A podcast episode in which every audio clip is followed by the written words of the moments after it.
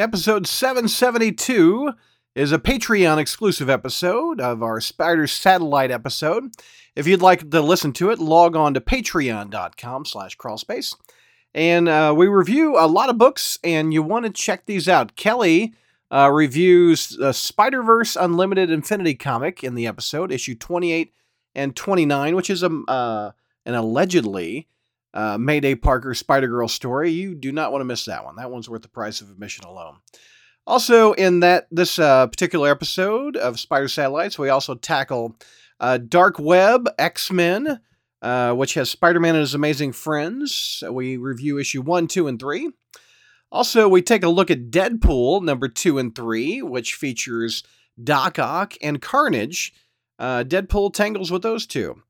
And we go over to Savage Avengers number nine, which features Cloak and Dagger. It also has Flash Thompson, and it has him as Anti Venom.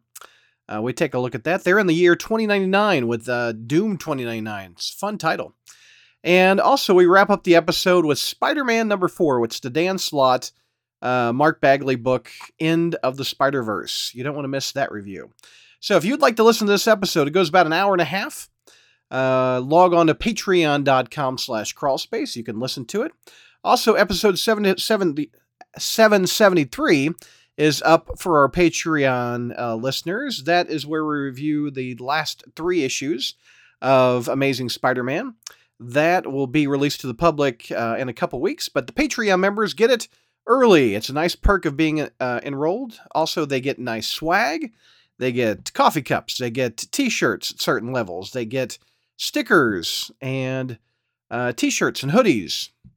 And they also get behind the scenes info. They also get a Discord, an exclusive Patreon Discord. And it all helps support the site and the podcast and helps pay the bills. So one more time, patreon.com slash crawlspace.